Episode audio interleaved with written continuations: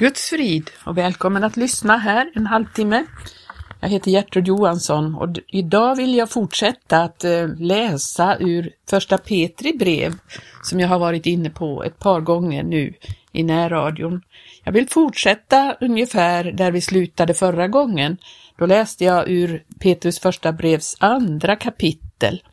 Och jag vill titta tillbaka lite där därför det står så här Eh, ett par nyckelord där som vi ska eh, anknyta till. Det står så här i, i eh, trettonde versen. Underordna er varje myndighet för Herrens skull. Det må gälla kejsaren som högste härskaren eller landshövdingarna som är utsända av honom för att straffa dem som gör det onda och hedra dem som gör det goda. Till det är Guds vilja att ni genom att göra gott ska tysta munnen på oförståndiga och okunniga människor. Ni är fria, men använd inte friheten som täckmantel för att göra det onda utan för att tjäna Gud. Visa aktning för alla, älska bröderna, frukta Gud och vörda kejsaren. Och ni slavar, underordna er era herrar och visa dem all respekt, inte bara det goda och milda utan även det hårda. Eh, jag tänkte att vi upprepar de här verserna därför det handlar om en, en hållning som den kristne ska ha. Eh, det står ju i elfte versen till exempel så står det så här, jag uppmanar er som främlingar och gäster att hålla er borta från de kötsliga begären som för krig mot själen. Och de kötsliga begären kan också innefatta makt, alltså att man har ett maktbegär. En, en, och, och då rimmar det väldigt illa med de här orden som jag sagt eller upprepat, att underordna sig. Det är ju så i Guds rike att här behöver man inte kämpa för att få makt eller ha makt över någonting, utan det är någonting som ligger i Guds hand, vem man ska vara och hur man ska framstå bland människorna. Underordnandets princip skulle jag vilja kalla det hela. Och där börjar vi i kapitel 3 utifrån denna sanning så står det så här, och på samma sätt ska ni hustrur underordna er era män, så att den man som inte vill tro ordet kan vinnas utan ord genom sin hustrus liv, när han ser hur gudfruktigt och rent hon lever. Här har vi detta med underordnandets princip. Vi vet ju att kvinnor idag, man, man är så eh, påverkad utav feminismens tankar, att man menar sig inte kunna få någon respekt om man inte kämpar för att få jämlikhet och makt eller, eller hur man nu ser på det hela, en, en balans mellan könen och de olika rollerna i könsrollerna. Men här står det att man ska underordna sig sin man. Och det är ju någonting som är oerhört omodernt idag, men en sån gudomlig hemlighet, det finns i detta. Och det står att till och med den man som inte vill tro ordet kan vinnas utan ord genom sin hustrus liv. Här handlar det om att vara ett vittne genom sitt liv, genom hur man lever, vad man framstrålar för någonting i sitt liv och i sin, eh, ja, i sin liv, livsstil, i sin vardag och på allt sätt. Det står så här. Er prydnad ska inte vara något yttre, konstfulla håruppsättningar, påhängda guldsmycken eller fina kläder, utan hjärtats dolda människa med den oförgängliga skönheten hos en mild och stilla ande, det är mycket dyrbart i Guds ögon. Tänk det här, det är någonting som eh, många inte förstår. Man är väldigt angelägen om att se bra ut i det yttre. Klart man ska vårda sig om sitt yttre och vara, eh, göra så gott man kan när det gäller det, men det handlar inte om att pryda sig med de här yttre tingen, utan det som är en sann prydnad, det är den inre människan. Och det är den eh, fördolda, hur står det, hjärtats dolda människa med den oförgängliga skönheten hos en mild och stilla ande. En oförgänglig skönhet. Det kan bara vinnas genom det nya livet i Gud, genom Andens frukt som får lov att växa fram i och genom oss. Vi kvinnor kan ju verkligen ha olika eh, mänskliga Eh, svagheter såsom eh, temperament och allt möjligt, att man inte alls har lust att vara stilla och mild. Men eh, Gud kan göra någonting fint i den människa som låter det nya livet forma hur det yttre blir. Det är jätteviktigt. Och så står det så prydde sig också förr de heliga kvinnor som satte sitt hopp till Gud. De underordnade sig sina män, så som Sara var lydig mot Abraham och kallade honom Herre. Hennes barn har ni blivit när ni gör det som är gott och inte låter skrämma er. Tänk att kallas Saras barn. Har ni tänkt på det ni kvinnor? Att eh, vara lydig mot Abraham som Sara var, lydig mot sin herre. Och det handlar ju om att underordna sig men eh, genom att göra det så, så blir det någonting dyrbart inför Gud. Det är väldigt dyrbart. Det står ju det, det är mycket dyrbart i Guds ögon. Så står det i sjunde versen på samma sätt. På samma sätt, hurdant sätt? Jo, på samma sätt detta att man slåss inte för sin makt eller sin, sin eh, position. Då står det att männen, ni ska ni män leva förståndigt tillsammans med era hustrur som är det svagare kärlet. Visa dem aktning som medarvingar till livets nåd så att era böner inte blir hindrade. Mannen har inte rätt att på något sätt eh, sätta åt sido kvinnan som någonting mindre värt. Nej, hon är medarvinge till livets nåd. så att eh, ma mannen måste, ursäkta, visa aktning för sin kvinna. Och om han inte gör det utan eh, eh klampar på som med, med mänskliga medel och försöker ha makt i sitt hem, då blir hans böner förhindrade. Det är viktigt att ha en sån ställning så att Gud faktiskt böjer sitt öra till och lyssnar. Eh, sen står det så här, till sist var alla i ett, eh, var alla ett i själ och sinne. Visa medkänsla, älska bröderna och var barmhärtiga och ödmjuka. Sådan ska den verkligt kristne vara mot de andra, mot varandra i församlingen. Löna inte ont med ont eller skymf med skymf. Tvärtom ska ni välsigna eftersom ni är kallade att ärva välsignelse. Tänk att vi har ett sådant arv och vi kan eh, välsigna där vi går fram. Vi behöver inte skymfa tillbaka om vi blir skymfade. Det rinner av oss som eh, vatten på en gås. Och vi behöver, blir vi utsatta för någonting ont så behöver vi inte löna ont med ont. Vi behöver inte göra det, för vårt liv är i Herrens händer och vi behöver inte slåss för vår position eller vår makt.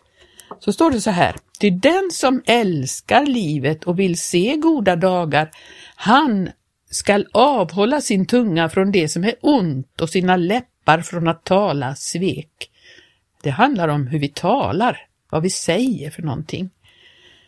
Han ska vända sig bort från det onda och göra det goda, söka efter frid och sträva efter den.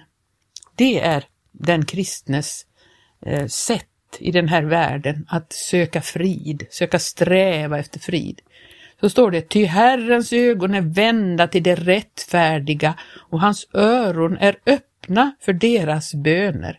Men Herrens ansikte är vänt emot dem som gör det onda. Det finns väl ingen av oss som vill ha Herrens ansikte emot oss. Nej, vi har, vill, vill att hans öron ska vara öppna för våra böner. Och det är väldigt viktigt att vi har rätt attityd och rätt sätt att leva genom att ta till oss det här, de här lärdomarna i Guds ord. Och så står det, vem kan göra er något ont om ni ivrar för det goda? Ja, även om ni skulle få lida för rättfärdighetens skull är ni saliga. Var inte rädda för dem och låt er inte skrämmas. Herren Kristus ska ni hålla helig i era hjärtan. Det är Herren Kristus som är helig. Vi behöver inte hålla någonting annat för heligt. Vi behöver inte vara rädda för att få lida, därför det gjorde ju Jesus. Vi kommer att se det i fortsatta, eh, i fortsatta verser här. Var alltid beredd att svara var och en som begär att ni förklarar det hopp ni äger. Människor kanske ställer frågor till oss om vi har en attityd eller ett sätt som är annorlunda mot andra så undrar de vad har ni för någonting? Vad har ni för hopp? Vad tänker ni? Och så måste vi vara beredda att svara på det. Men låt det ske ödmjukt. När någon frågar så ska vi inte sätta oss över eller verka eh, dryga och eh, överlägsna, utan här handlar det om att göra det ödmjukt.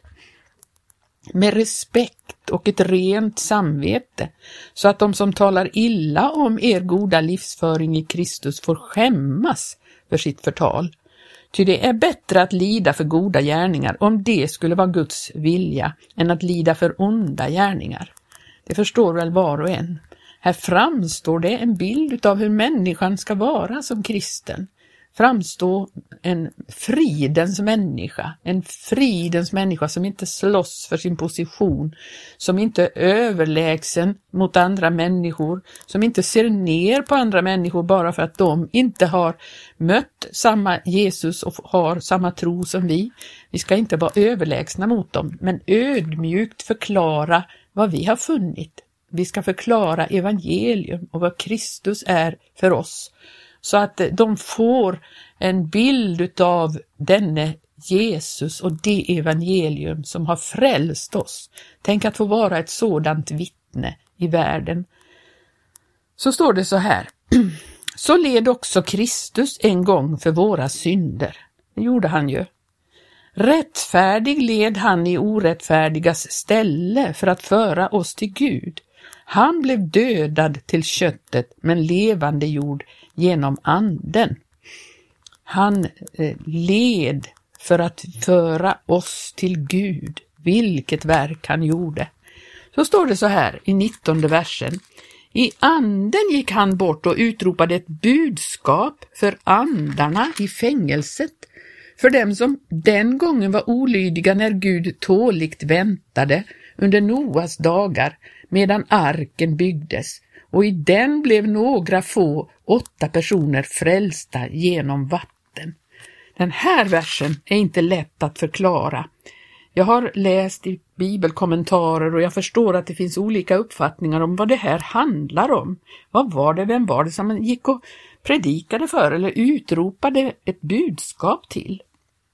För andarna i fängelset.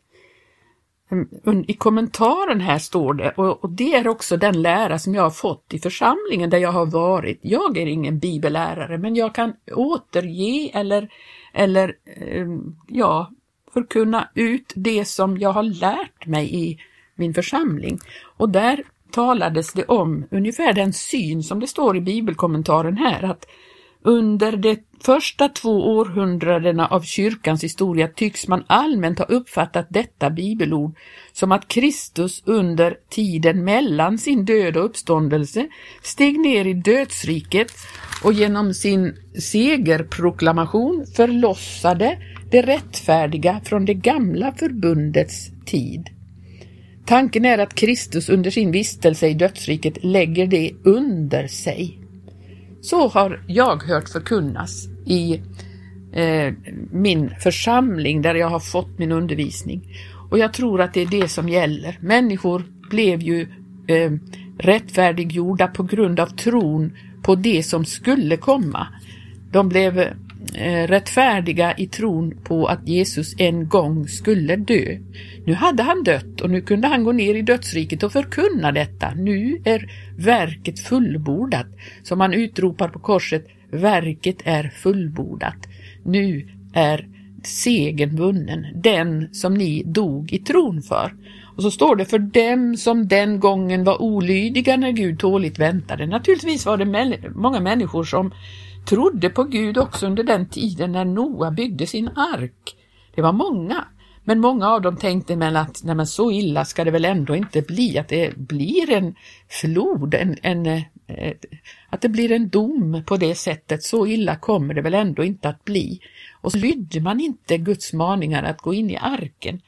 Och då gick man naturligtvis under i vattenmassorna, men jag tror att det fanns människor som medan de kämpade i vattnet ropade till Gud, bad till Gud om förlåtelse för sin olydnad, bad till Gud om förbarmande, att han ändå skulle frälsa dem därför de trodde egentligen på honom. Jag tror det fanns sådana människor och nu fick de detta segerbudskap sig förkunnat. Och jag har ju hört att, eh, att det var så att då la Jesus dödsriket under sig. Han tog döden och dödsrikets nycklar och så öppnar han och dödsriket måste ge ifrån sig de som har dött i tron på Kristus. Som vistas då i, ett, eh, i en eh, särskild avdelning i detta eh, dödsrike som kallas för Abrahams sköte. Och alla de som fanns där, de kunde Jesus ta med sig ut därifrån och föra in dem i paradiset. Och dit hade han också lovat denna rövare att komma, idag ska du vara med mig i paradiset. Och så fick de här människorna som dött i tron på honom komma ut därifrån och in i paradiset. Och så har jag fått förkunnat för mig och jag eh, gör mig inte till någon bibellärare men jag tror att det är vad som menas med det här bibelordet. Och det blev bara åtta personer frälsta i den här arken. Och på samma sätt tror jag det kommer att bli några frälsta som kommer att eh, eh, så att säga gå in bildligt talat i den frälsningsark som finns idag.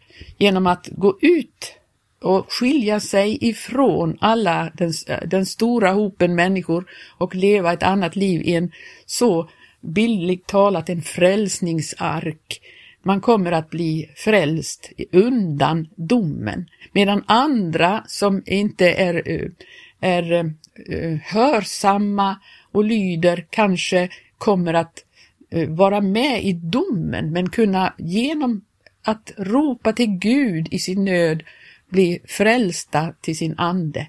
Så här tror jag att det kommer att ske. Så står det så här. Efter denna förebild frälser dopet nu också er. Vattnet som kommer är ju en förebild till dopet och dopet är ju ett förbund med Gud, en avslutning på en, ett, en gammal värld och en ny början. De som kom in i arken, de, de fick ju vara med om en avslutning av en tidsålder och en början på den nya tidsåldern. På samma sätt är dopet en avslutning. Hela världen går under med den som blir döpt. Den som blir döpt är ju död ifrån sina synder och blir begraven och på samma sätt blir hela världen begraven med honom. Och när han stiger upp ur dopgraven så stiger han upp till ett nytt liv och ett uppståndelseliv. Och hela världen är då eh, för honom död, men han får nu komma in i en ny värld, Guds rike, den nya världen som vi redan här och nu i tiden får bli eh, delaktiga av och medborgare i. Tänk vilket frälsningsbudskap vi har. Tänk vilket, vilket liv vi får leva. En förebild, det är den här eh, syndafloden. På samma sätt fick ju Israels barn gå genom Röda havet. På samma sätt är Röda havet en förebild till dopet. Och de kom genom denna, denna tågande genom Röda havet så kom de in i landet, eller ut i öknen egentligen, men på vägen till landet. Och vi kan eh, börja lite i kapitel 4 också. För att eh, det står så här, då nu Kristus har lidit till kroppen så ska också ni beväpna er med samma sinne, till den som får lida till kroppen har slutat synda. Det är ju så här att eh, om någon frivilligt går in och lider med Kristus, ja då har han sagt adjö till synden. Han vill inte leva mer för synden. Han vill leva det nya livet med Kristus. Och det är ju det som det handlar om här som en fortsättning. Kapitelindelningen har ju gjorts senare, utan de här verserna hör ju ihop. Om honom som har stigit upp till himmelen och sitter på Guds högra sida, sedan änglar, furstar och makter har blivit lagda under honom, står det ju i sista versen i kapitel 3. Jesu Kristi uppståndelse, han har stigit upp till himmelen och sitter på Guds högra sida. Och eftersom han har lidit i kroppen och vi följer honom så ska vi beväpna oss med samma sinne, det sinne som Jesus hade, som underkastade sig det här lidandet för att vinna en oerhörd seger, inte genom att slå sig fram eller på något sätt hävda sin, sin makt här i tiden, utan det ligger i Guds hand. Och så, så står det så här, den som nu har eh, fått lida till kroppen har slutat synda så att han, den tid som är kvar, inte längre lever efter människors begär utan efter Guds vilja. Jag tror vi stannar där idag och jag hoppas att de här orden jag har fått eh, hinna förmedla idag kan hjälpa någon människa att förstå lite mer om vad det här handlar om. Det som står här i, i första Petri brev och vi ska fortsätta där nästa gång med kapitel 4. Men Gud välsigne dig som har lyssnat och så får jag önska dig eh, att du får nytta utav de få små ord jag har fått dela idag. Vi hörs igen om en vecka.